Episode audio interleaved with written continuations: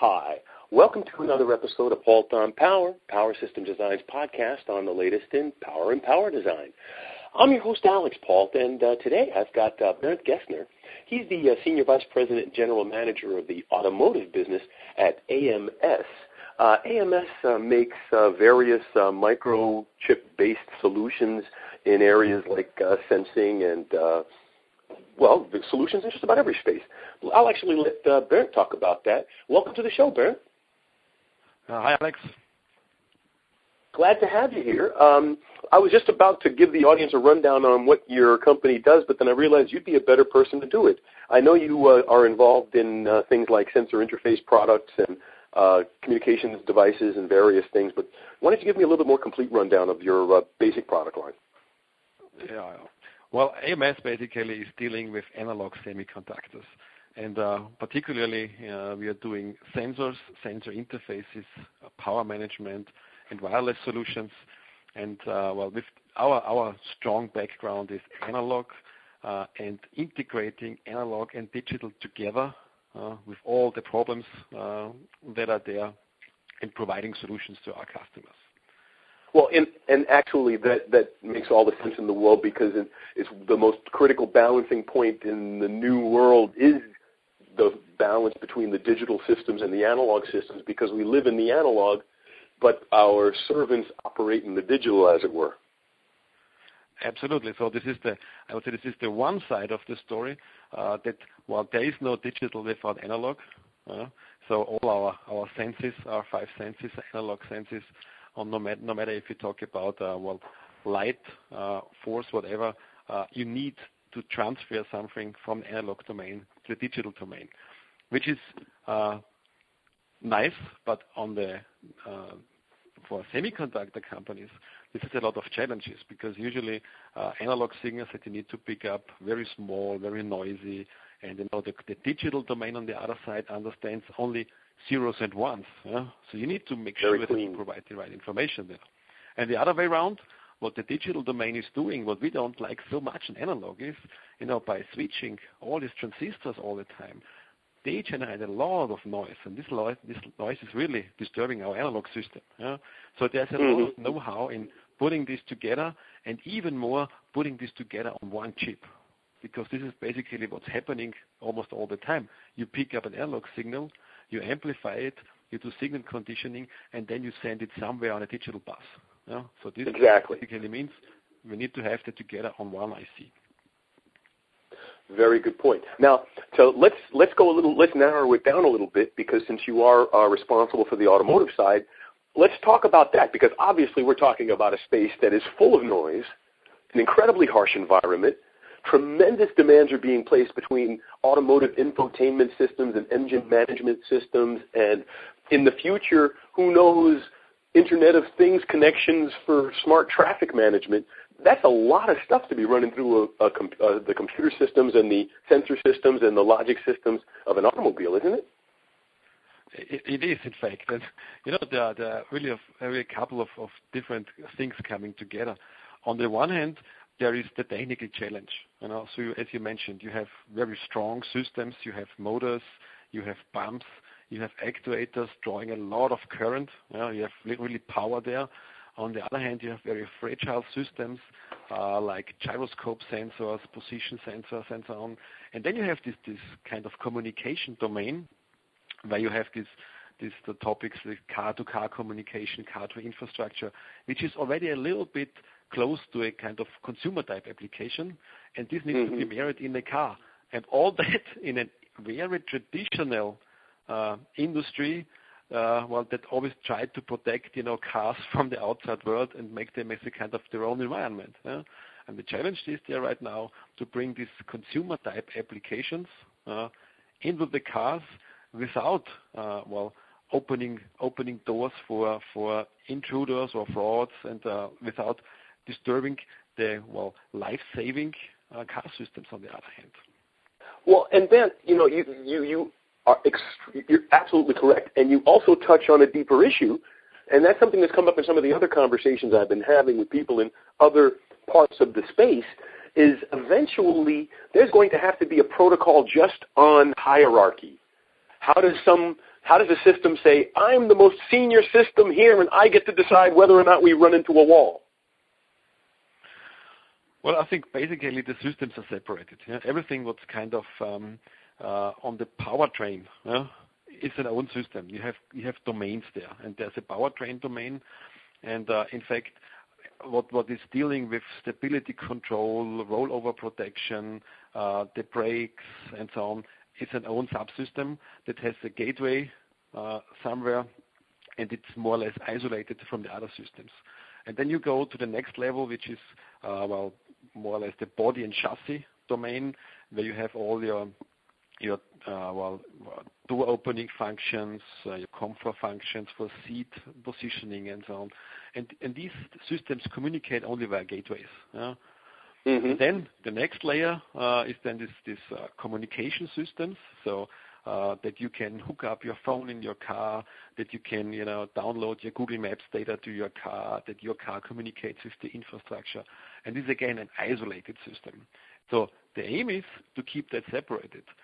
It's easily said, but uh, practically, of course, all, the systems have to communicate uh, properly, and sensor information that is usually distributed around the car needs to get somewhere to a central point. So mm-hmm. makers really need to make sure that there is no possibility that the wrong information or the wrong person, person gets to the wrong domain. Exactly. So that means these gateways have to have firewalls. They they have basically they are hardware hardware gateways and hardware firewalls, and usually there is uh, no connection, no software connection from a communication system, for example, to a powertrain system. So you need to hook up a cable there to get access to the system. Well, but let's say, for example, Ben, I realize that that's not the case today, but I'm thinking more of a case where we're migrating towards. Like, let's say I've got an auto drive system in my car that talks to my GPS and my map systems, and I go into the car and I've got a smartphone on my hip. The car's got a navigation system in it. Uh, how do they communicate flawlessly, and whose map is going to supersede the, the communication and give directions to the intelligent system? And is there a risk that somebody using, say, false information could get in using the consumer access and get in through the back door where the navigation systems of, say, a higher level autopilot would function then with the communication systems in the car? So I realize, I hear what you're saying there is, not, it would be difficult to change the engine behavior, but in future, when we're talking about even more sophisticated services, there's risk of bleed through at the points where the critical systems have to communicate. Absolutely. and uh, I think this is one of the biggest challenges, and that's why maybe things move uh, slower than they would have to uh, based on the technical status that we have today. So This autonomously driving car, well, this is not mm-hmm. This can be done today. But There are just a couple of of items to consider, despite all the safety features. Exactly this, well, what happens if a wrong person gets access uh, to my car or imagine you know you you driving and uh, then your your your wife takes over the control and guides you home immediately you know or to the supermarket with the list yeah, or you drive in the wrong direction towards the bar. The bar, she realizes that and turns you around. Yeah? So it, that's a problem. In, indeed, it's a challenge. Yeah? And at the end of the day, I think uh, the same systems uh, will apply that you have today uh, in the consumer space and security space, that you need to have authentication, uh, that you need to have encrypted communication, uh, and things like that.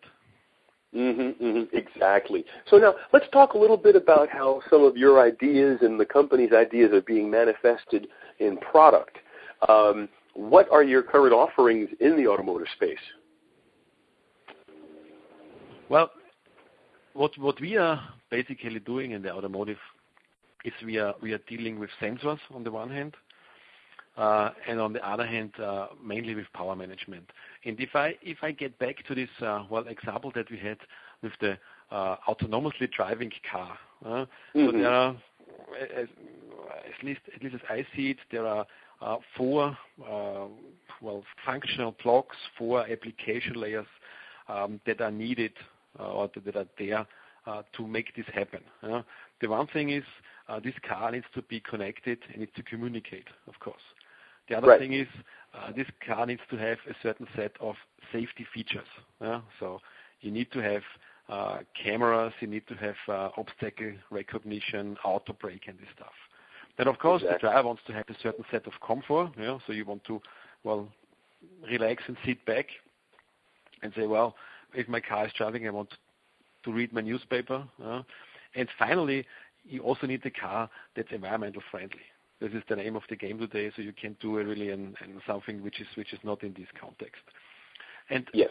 At the end of the day, all these functions uh, require sensors. So if you just think about um, well, the safety domain, uh, these cars need to have lane departure warning. You need to have uh, collision avoidance systems. You need to have night vision systems, traffic sign recognition, blind spot detection, you name it. Mm-hmm. Or and possibly even the opportunity, uh, if I may interject, Brent, I'm sorry, but I just had I just realized there's one other layer that may or may not be involved. What about emergency vehicles? Shouldn't there be a way for an emergency vehicle to clear a lane of autonomous vehicles so that they get out of the way when an emergency vehicle is coming? That's another layer of command that would have.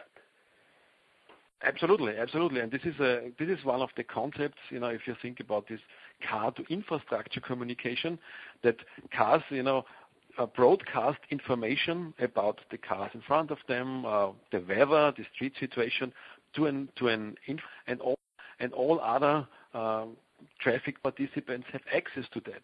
Or the other mm-hmm. concept is that cars communicate with each other and broadcast this information so that you exactly know, well, in about uh, one mile from here, there was an accident, there might be a traffic jam, whatever. And of course, uh, you can think that through and say, well, if my emergency coming, coming, I can even, well, more or less send a command to all my cars in front of me, "Okay, move to the right to the right lane, slow or stop there," and then open a kind of of of um, safety street there. Sure. I think this is an application layer where you uh, can think about what to implement with all the information that you have available. Mm-hmm. So then uh, um, about the device. Our offerings. Yeah, just getting back to our offerings. Our offerings in this area are much much, much deeper in the system. Uh, I mentioned, for example, um, these night vision systems. These are camera-based systems, what we offer there, we offer the power management for these cameras. So these that these cameras uh, draw very low current only. Um, that these cameras uh, get very clean signals, you know, very good power. Mm-hmm, mm-hmm. Things like this. Or we offer the sensor interface so that the information that the camera is picking up is transferred to this next level system in a very clean Uh, and a noise-free way. So semiconductors uh, are the first layer of enabling um, these systems. Uh and then you have mm-hmm. like this OSI model, different layers on there. What I am going to do with all the information that I have, which is then the application layer. So we are at the bottom there. So without without supplying uh, sensors, without having sensors even, you can't implement all these applications. Exactly. There's there's no precision without feedback. Exactly. Um, um, are there any final thoughts you'd like to leave our audience with before we close out the episode?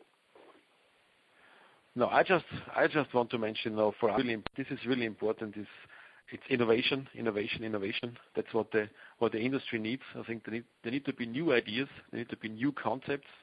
Um, well, we with uh, some of the devices that we're going to introduce next week, we are addressing uh, one of the problems of the e-mobility as I see today, which is the cost issue. And um, I think a very exciting area, very exciting space in the automotive industry, and we work in this context of this you know, traditional kind of old industry, and the new challenges, which I find uh, a very exciting thing to do. Excellent. Well, hey, Ben, I really appreciate you taking the time to uh, talk to us, and I'd love to have you back so we can chat some more about this, because obviously it's a deep subject. Why I really well, I really appreciate you taking the time. Absolutely. My pleasure. Okay. My pleasure. And I'd like to thank uh, everybody out there. To to you soon. Oh, yeah, of course. And I'd like to thank everybody out there in the audience for taking the time. Do this, we wouldn't be there without you. Please tell your friends. This is Alix Paultre for Paultre on Power. Have a great day.